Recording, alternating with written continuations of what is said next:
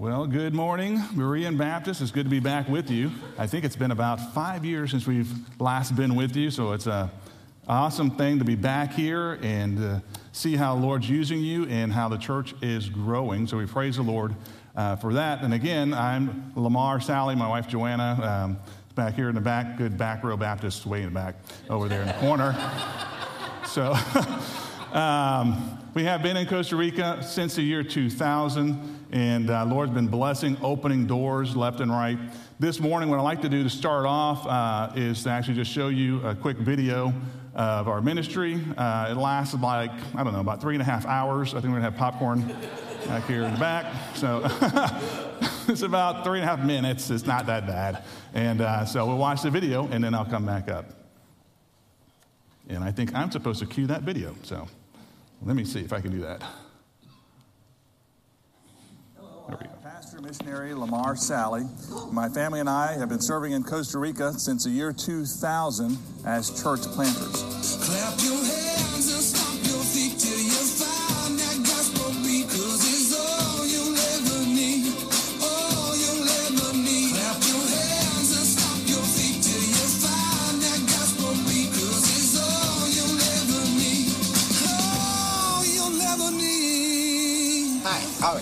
every Sunday we have three services. We have one here in Cajiquitos, we have one in San Rafael, and we have one in Barva. Here's the one in Cajiquitos.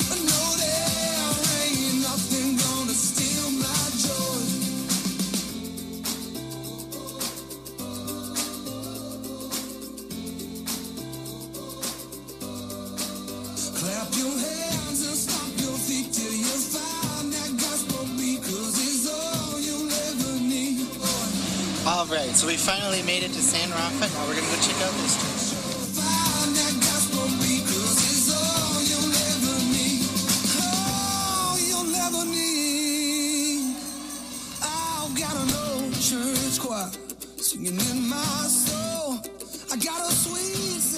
We have arrived at our last church in Barva, so let's go check it out. Come with me one more time.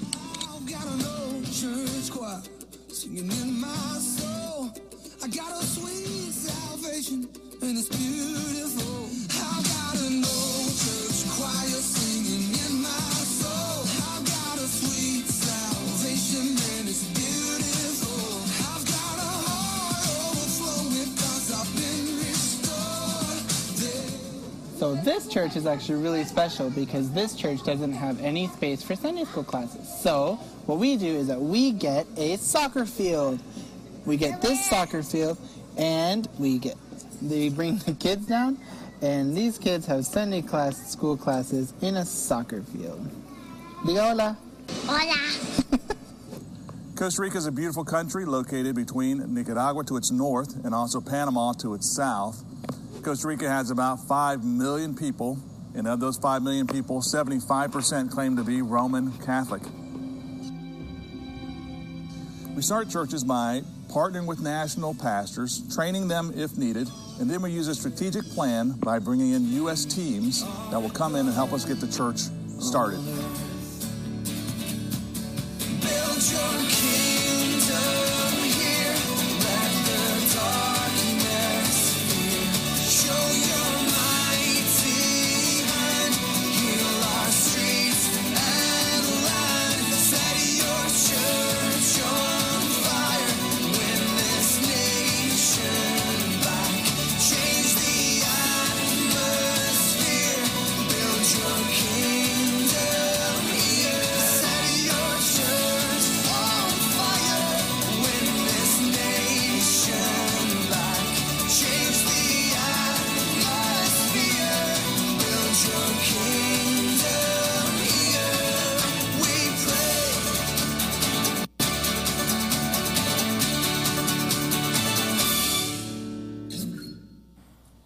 Very good. Well, it's a shot of my family, and I'm going to advance to the next thing here, maybe.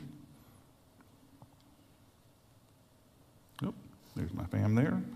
And um, before this picture, there was a shot of our, our, logo. It's GC2, and it stands for Great Commission, Great Commandment. It's a G and a C and a G and a C two times. And some people say GC squared. Um, but it just means that we are focused on completing the Great commission and also showing the great commandment. This is a picture of our uh, full family. And this year is a little bit different because this is the first year that we are returning back to report to churches without any children. Praise the Lord. Get Pastor Steve to go up here sing something about freedom in Jesus or something, please. Um, uh, no, we love our kids, uh, but they are all grown up. And uh, the one on the far left, you saw him in the video, that's Kevin, that's our oldest. And he is a middle school youth pastor in Columbia, South Carolina area.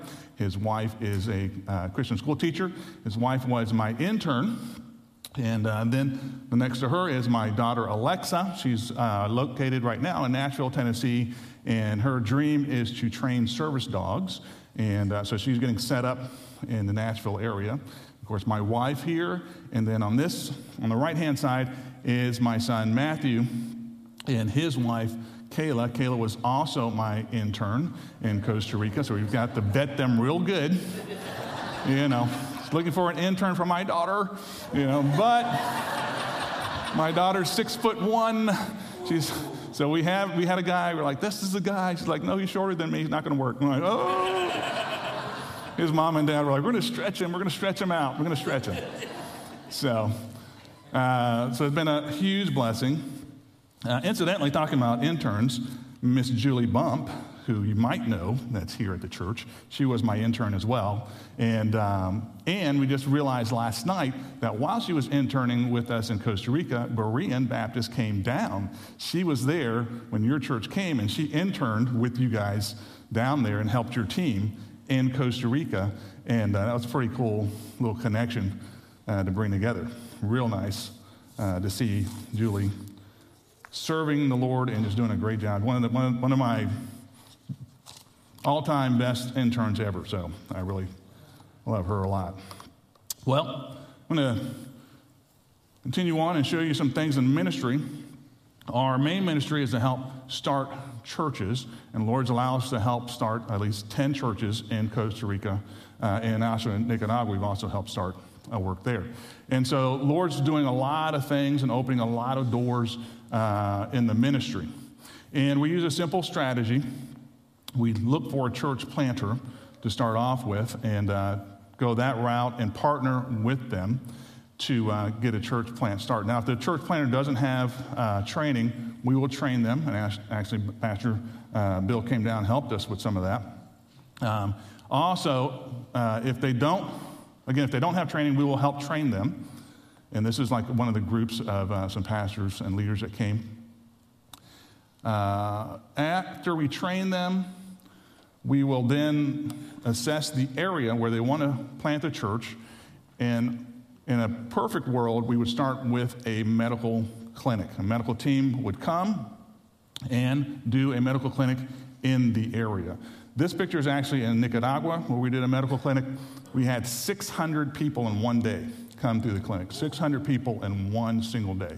In Costa Rica, generally, we see about 300 people in one day. Now, when they come to the clinic, the objective is to get the word out that there's a God, right? That's number one, and also that there's a church plant happening in the area. And so these people will come through, they'll get medical attention, but they'll also get uh, spiritual attention because we share the gospel with them uh, as they're going through the process. And we have about five or six independent Baptist churches that always come and help us with every single clinic five or six independent Baptist churches working together. That is a miracle of God. Okay? And I'm going to show you this picture here. This is one of our uh, one of our uh, church leaders, and he was uh, witnessing to a nun because they need Jesus. She came to the clinic. She came to the clinic. She's going to hear about Jesus. Right? Everybody needs Jesus. And then we try to give a Bible to those who receive Christ. In general, like I said, we have about 300 people come within walking distance. They walk to the clinic, 300 people, and about 100 people, when I, they pray to receive Christ, I call it a positive response to the gospel. We have about 100 positive responses to the gospel in one day, and we give them a response card. And on that response card, they can mark if they would like the pastor of the church to call them. And we generally have about 25 families in one day that say, please, we want Pastor Bill Abernathy to please call us. You know, so would that be a blessing even for Berean if you had 300 people walk to the church in one day? You had 100 people in one day pray to receive Christ. Would that be a blessing for you? If you had 25 families that weren't a part of the church give Pastor Bill their name and say, Call me, would that be a blessing to the church? That's what we do to the medical clinics to start and launch a church. So that's the first step that we do. We hand that information over to the church planter. It's all color coded depending on what their decision was. And now it's his job to make those phone calls and do a follow up activity for the church plant. This is Pastor Luis on the far left here. He told me that he made 100 phone calls. He took that information that we gave him and he called 100 people himself. And because of his faithfulness, within one year, there was 100 people in the church. If our church planters follow our method and do their job, typically will see a church of 100 by the end of year one. Okay? That's what the Lord's doing in Costa Rica. This is another uh, activity that we do with our church plants, not only in medical, but we can get into any elementary school. This is not an elementary school, but this is a VBS activity. But we have access to just about any elementary school in Costa Rica. We can walk in and say, The gringos are coming. And that's y'all that's all. Uh, the gringos are coming, and they will shut down the school, and they will bring the kids to us to do VBS and hear about Jesus. We have almost full access to almost every single public high school you can walk in and say, Gringos are coming, and they will bring their students to us. You know what we do? We share about Jesus to those students. The church planter or the youth pastor or somebody from the church is usually there, and they'll give a, a wrap up at the end and invite the, the students to come, or we'll give them a flyer talking about the church plant. So that all goes back to planning, planting the church. Back in 2006, we actually did the reverse. We brought a team of Costa Ricans right here, right here. We went to Paw and went to Matawan, and we actually got into the Spanish classes and taught Spanish. And then we invite those students right here to Berean, and they came. The Spanish teacher from one of the schools came with her students right here on your property, and guess what we did? Talked about Jesus right here at the church. This is one of the church plants that's doing a fabulous job. This church is about uh, just over four years old, doing a bang up job. Uh, just want to give you a shot of that. This is another church that was that we planted way out in the country area. This particular church is uh, dear to my heart because uh, a little over a year ago, the church planter, uh, uh, the Lord chose to take him home because of COVID. And so just before he died, he turned this church work over to a, a young couple that's doing a great job there. And actually, in the video that you saw, um, during the worship service time, you may have seen a young man playing a guitar. Um, last Sunday was the one year anniversary of his COVID death as well. We work directly with church planting families, uh, six families, actually seven, just picked up another one, to encourage them and to help them and to bless them because we believe a strong pastoral family will lead to a strong church. And we have seen many, many, many uh, pastors and wives and families just being neglected and, and worked very hard, um, harder than what should be. In fact, um, if you were to think about it with me, you know, if you were to start a church, you know, if you were to start a church, first thing you would probably do is like, well, how am I going to feed my family? Right? So you may have to work a job while you're planning a church. In Costa Rica, a typical work week is 50 hours, not 40 hours. So just start at 50 right there. But now you haven't done anything for the church. How much time would you calculate it would take you that you would need to dedicate per week to getting the church started? I mean, you would have to go out knocking on doors, you would have to go out talking to people, counseling people, witnessing. You may be up to another 40 hours, right? So you work for 50. When you get off work, you start knocking on doors. There's no time to to rest. You just start doing your thing, teaching and preaching and knocking on doors. Well, you could be up to 90 hours a week. 90 hours a week. So, what happens to the pastor's wife? What happens to the pastor's kids while he's out planning the church and working?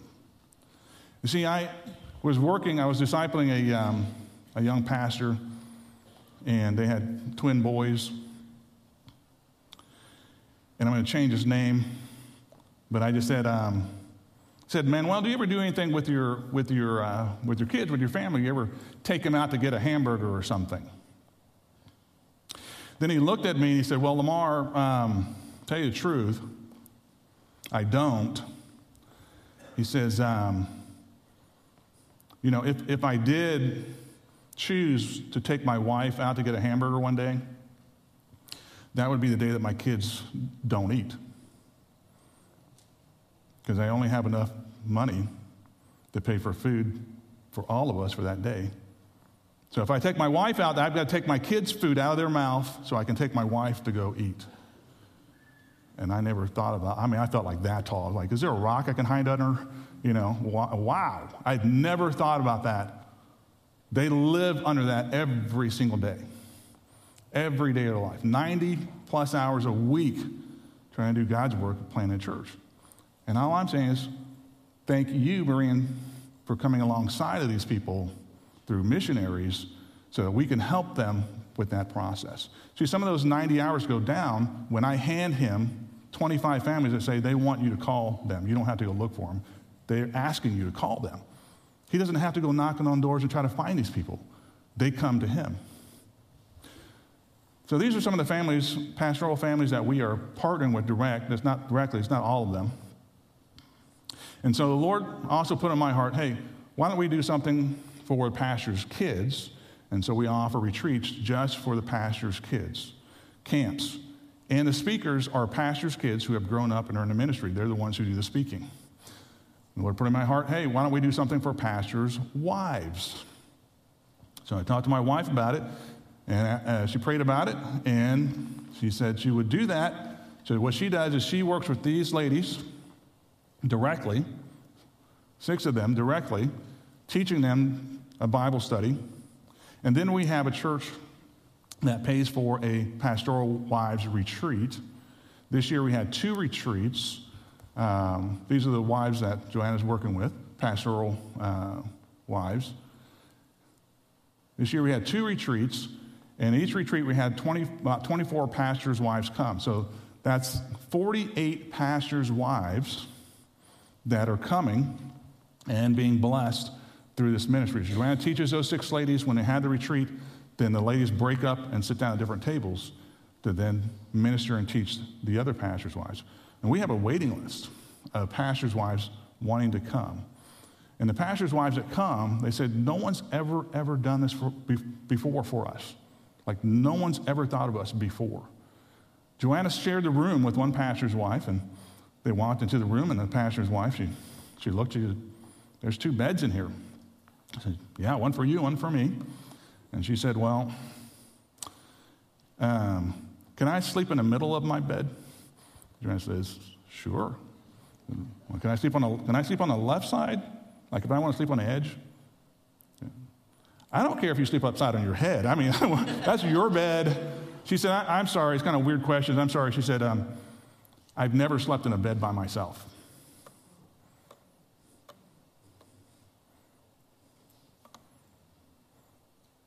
I always shared the bed with her brother or sister, got married with her husband, and had children, and with her children, she'd never slept in a bed by herself. So we come in and we tell them we want to just encourage them and love on them. That's another part of our ministry. Now, you are the key to getting into the schools. You are the key to doing that. And so that's why we have teams come down every single year. We have around, usually around eight, nine, or 10 teams come every year to help us with this process. You're the key that opens the door.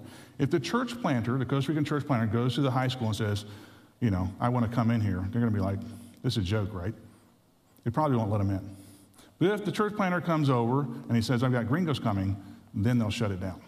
You are the key that opens the door for them to get into those schools. And it's not just getting into schools, it's because they're planning a church.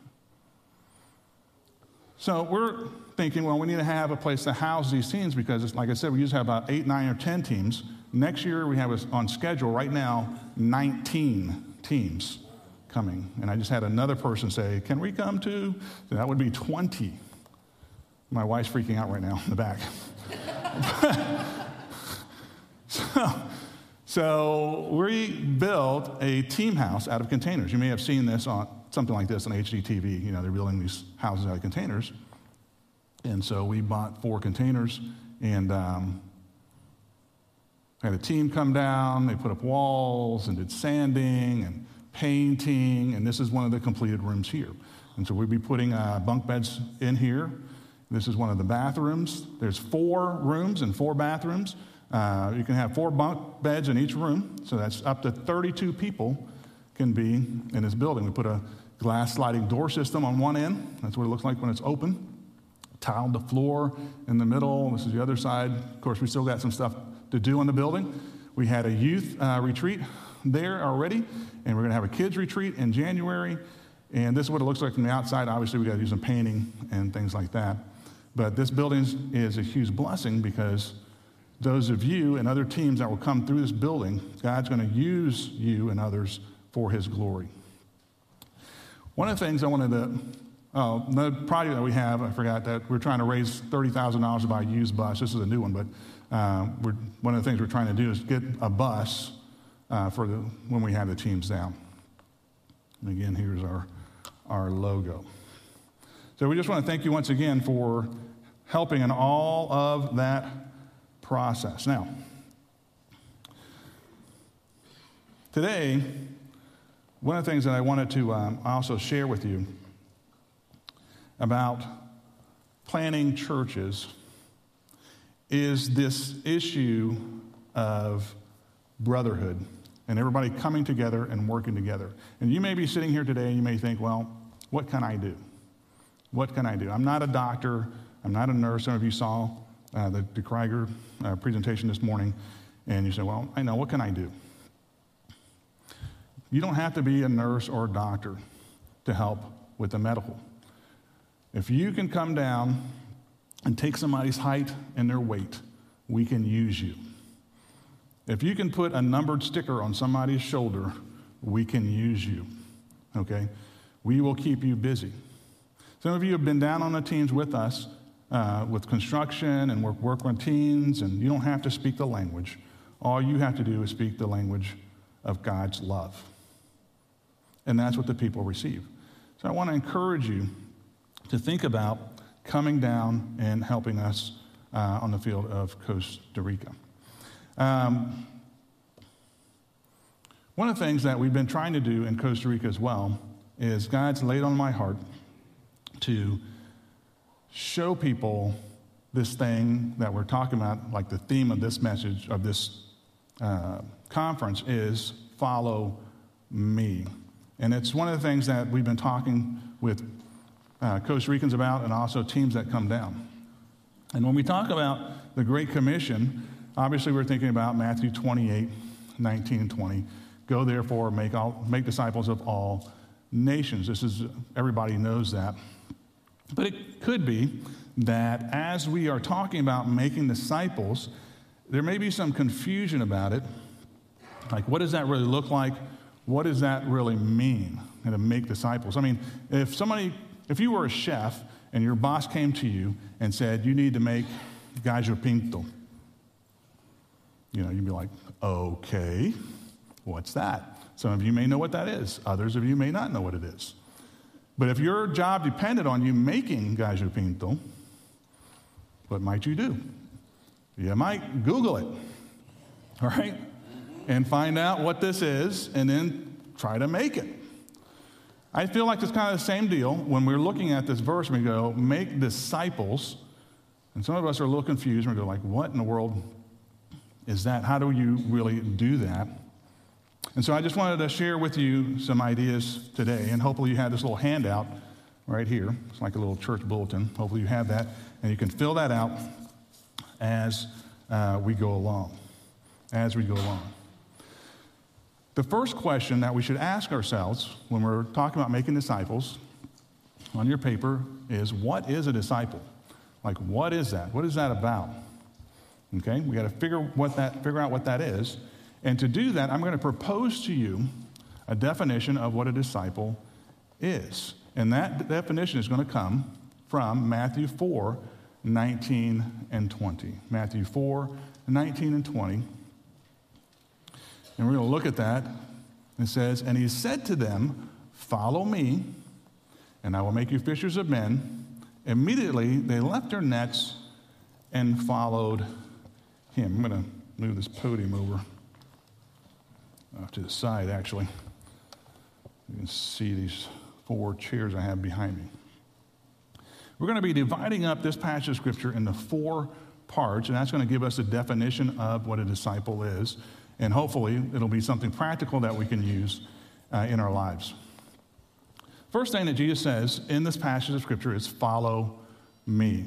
Follow me. Now, this has to do with a head decision. This is a head decision.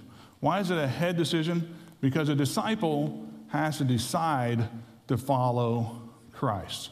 You have to decide to follow Christ is the first part of being a disciple. Now, a man named Dan Spader, he came up with this method called four chairs. And the four chairs represent spiritual growth. And we all go through this process, and everyone in the world is sitting in one of these four chairs. Everyone here today, everyone around the world is sitting in one of these four chairs.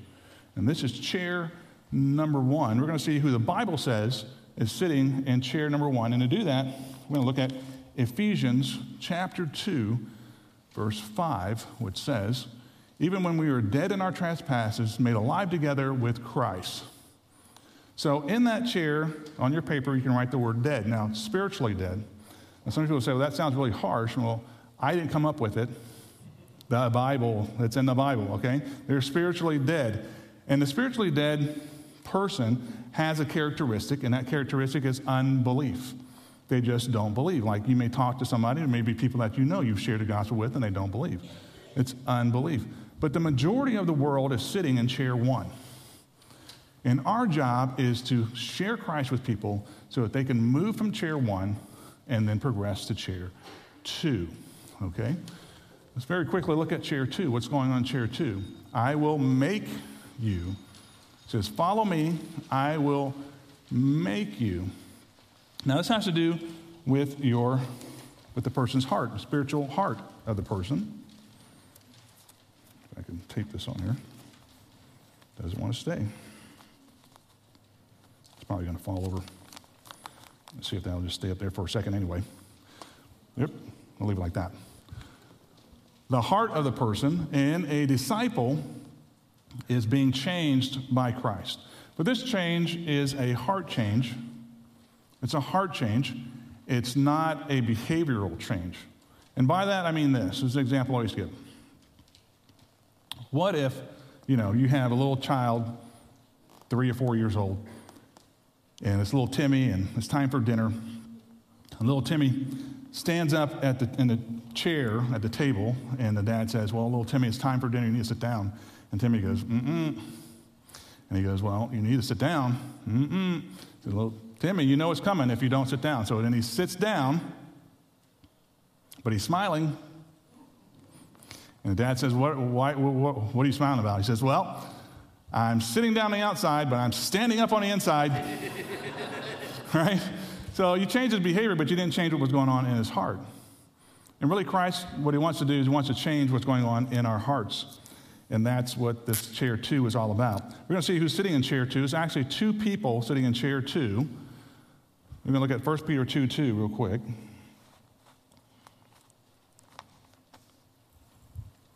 And that says, like newborn infants long for pure spiritual milk, that by it you may grow up into salvation. So the first person that's in chair number two is infant. When a person receives Christ, they become a spiritual infant. Spiritual infants have a characteristic, and that is a lack of knowledge.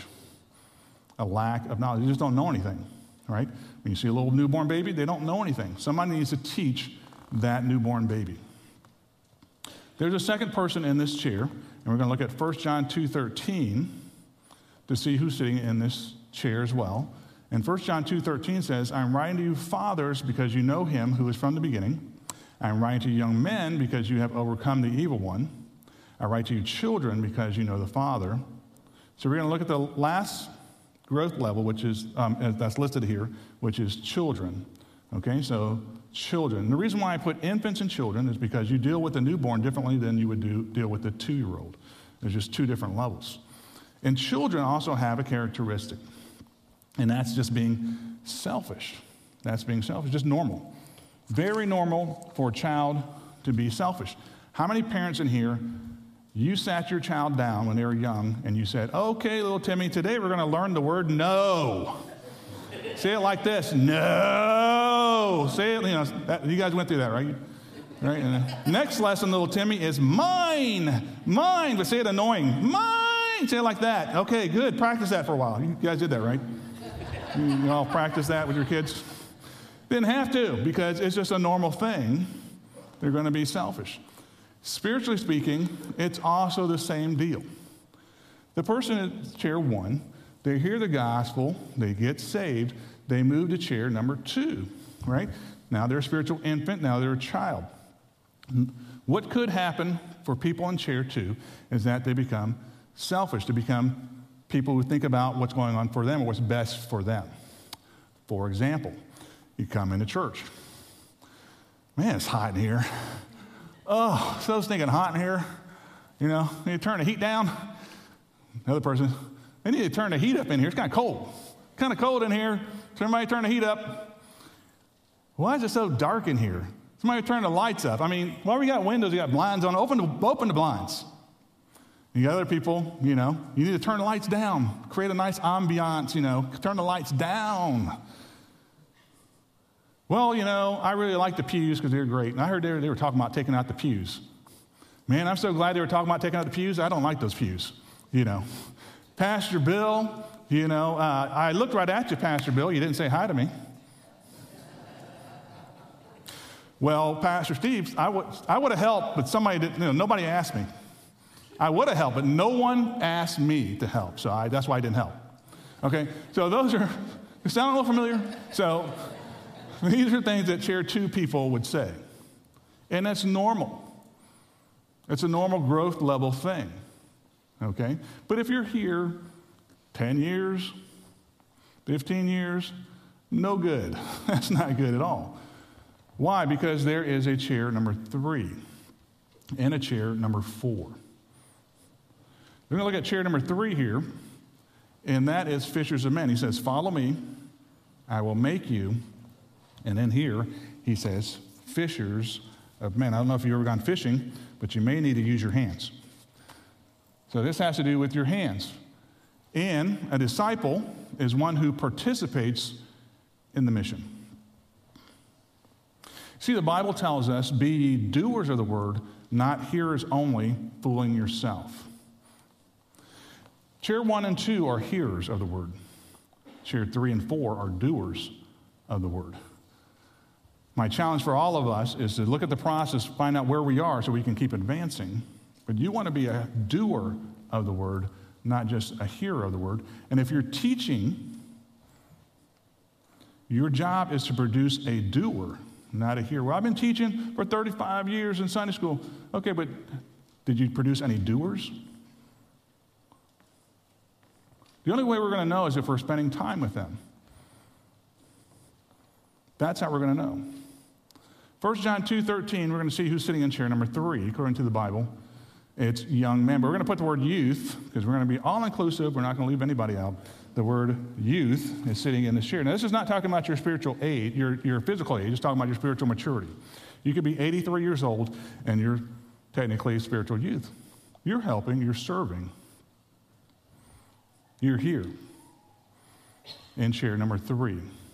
Characteristic is they serve God and others serving God and others. It's not about just coming to church, which is necessary, which should happen, which God tells us to do. It's not just about coming to church and gathering together, it's about doing. So if you're here today, I encourage you to find a way to serve in the church and serve outside the church as well. That's what should be happening. I heard an example once that we all love the huddle. You imagine if you won tickets to the Super Bowl and you're on the 50 yard line right down there watching your team play. Your team comes out and they, they huddle up, you know, and they go break, boom, and they go sit on the bench. You go, what is happening? So they call them out again, they all get back on the field and they huddle up, calls the play, break, and they all sit down again. And that's the whole game. The entire game's like that. How exciting would that be? Yay! But is that what we're doing, church? Do we come together, huddle together, and Pastor Bill throws out the play, and then we go break, and then we just all sit down? God's calling us to be a doer, not a hearer only. Hearing is necessary, but doing is also necessary. And that's chair three. You move to be a doer. But there's a chair four. There's a chair four. Most churches that I found don't consider chair four at all. This chair doesn't exist. What happens is you've got these three chairs here, and that's it. You know, you get saved, you get injected into Sunday school, and you start serving a church, and you just go through this pattern over and over again. But I believe there's a chair four that many of us might be missing. I believe there's a chair four that's given to us by God in the same passage that we looked at. So we went from follow me, I will make you fishers of men. But let's look at chair four. And again, I believe that many churches aren't even considering or challenging their people to move to. Left their nets and followed. This is verse 20. Said they immediately left their nets and followed, and that has to do with your feet. This has to do with your feet. Why? Because a disciple, I'm sorry, we're going to look at two verses here in 14, 13, 14, Luke 14, 33. So therefore, any of you who does not renounce 10% of what you have cannot be my disciple. Why, why are you laughing? So therefore, any of you who does not denounce 10%, all, is that what it says? What does it say? Uh huh. You know what all means in the Greek? All. It's real deep. Real deep. 100%. We focus so much on the 10%, but God's saying all, 100%. If you got a problem with 10%, you're going to have a big problem with 100%. 100%. Well, I'm a disciple and I give my tithe. Great. Have you renounced all?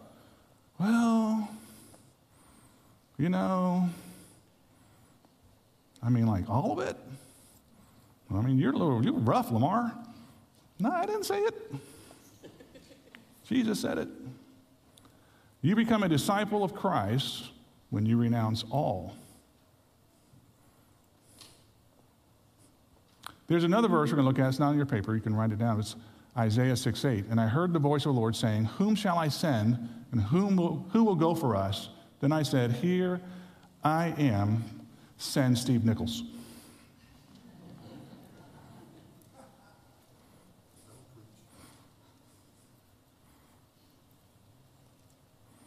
Here I am, Lord, send Bill Abernathy, please. Or are we at the point where we said, Here I am, send me? Send me. See, at some point, we got to drop your, you got to drop your nets and put feet to it.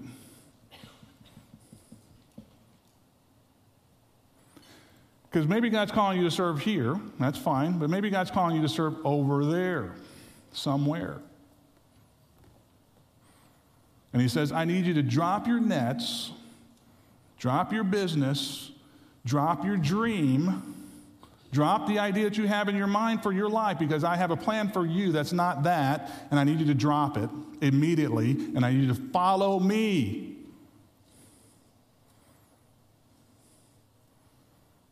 See, it's real nice when we can come together as a church and we can talk about follow me, but God's saying who is going to put feet to it and do it. And I'm saying, not saying God's calling us all to the mission field. I, I, I get it. But I think He's calling somebody. Because how are we going to make disciples of all the nations if nobody wants to go there? And God's calling his people to go. And it may just be on a short term deal, it may not be a lifetime deal, it may just be a short term, might just be for a week, might be for two years, might be for more. Are you open to doing that, to leaving your net and putting feet to it. What will you do? What will you do? Will you respond? Will you respond? You see, you become a disciple of Christ when you follow him, when you come over here and let him change you. When he said, I will make you, he's going to change you into something that you're not. You let him do that. And then you start serving him, and then you renounce it all why? Because a disciple renounces all and responds to the call. And who's in his chair? 1 John 2:13. I'm writing to you fathers, but we're going to use the word parent. And parents have a couple of characteristics. How do you become a parent? Well, you have to have children in the same way spiritually. You have to have spiritual children. Anybody in your life can refer to you as your spiritual mom or dad. Anybody? That should just be the norm for some of us. Number two, they're intentional. A good parent is intentional. They have a plan, taking people through this process. And number three, they develop other spiritual parents. I'm going to end off on this. Now,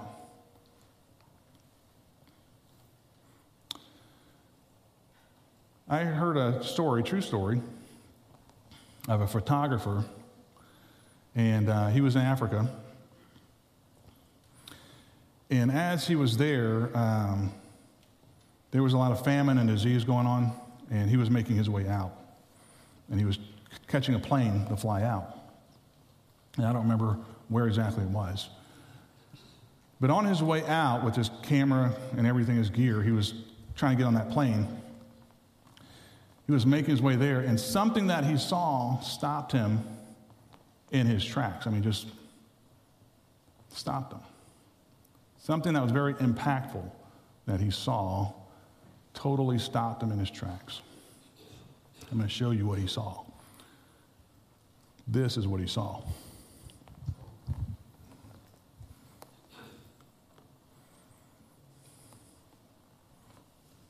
So, as a good photographer, he, he said, Man, I got to share this image with people. He pulled his camera out, probably adjusted his lens, and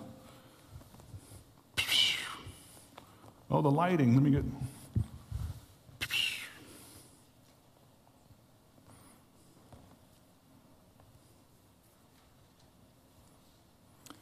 And then he got on the plane. It's a true story. You can look this up. You can Google it. Little girl and the vulture. Actually, a little boy, a little boy and a vulture. This man went home, he developed that roll of film, and he said, I'm going to turn this into Pulitzer Prize. You ever heard Pulitzer Prize? He turned the photo into them, and he won for this picture. He became internationally famous for this picture. Now, I don't know all the details, a couple different versions of the story, but what I do know that is within six months of him winning the prize, international fame for this picture, within six months, he killed himself.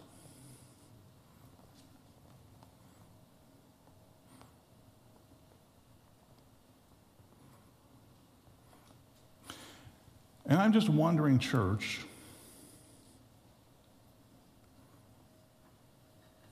how many times do I walk past God's children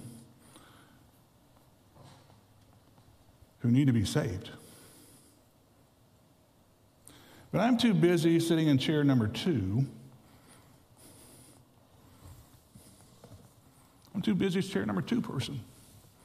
It's all about me. All about me. Nobody called me. Nobody told me. Nobody's thinking about me.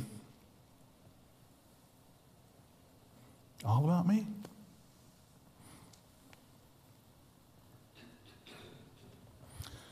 Can we think about it where we can move out of here too and start being a doer? You see, the, the bird behind this child is not any old bird. That's a vulture. That vulture is waiting. He's waiting for that child to die. And spiritually, that vulture is Satan. And he's waiting. And we, as God's people, just walk on by. And he says, That's okay. They don't have time. I've got all the time to wait. I'll wait. God's people walk on by. God's people won't put feet to it. They won't go. I'll wait here just patiently.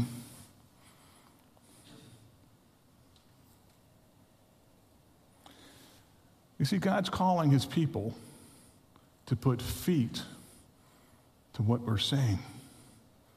Do we really believe that we are commanded to make disciples of the nations? Well, then who's going to go?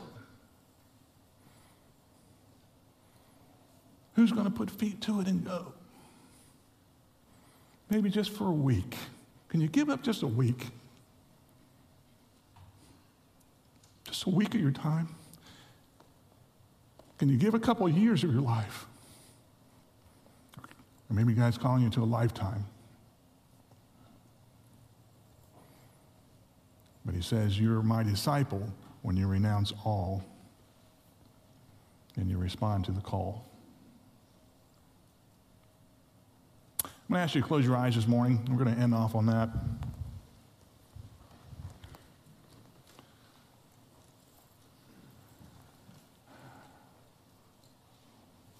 I don't know, majority of you, you don't know me, but God knows each and every one of us.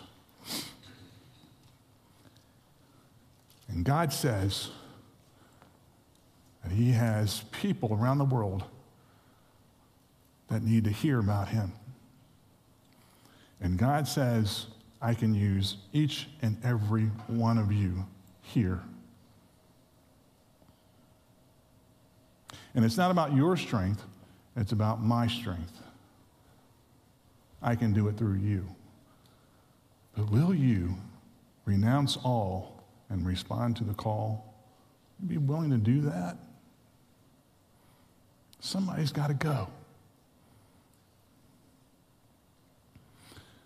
And if you leave here today after seeing this picture, I want this picture to burn in your heart, in your mind, spiritually. children, people, they're waiting. They need you. They need you. Will you renounce all and respond to the call? Will you do it? Let's pray.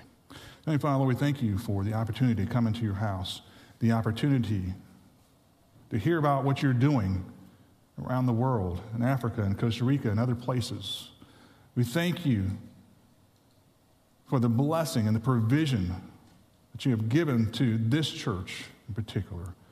I pray that you would continue to raise up leaders, missionaries, people who are willing to say, I will drop my net and I will follow you anywhere. I will do whatever it takes.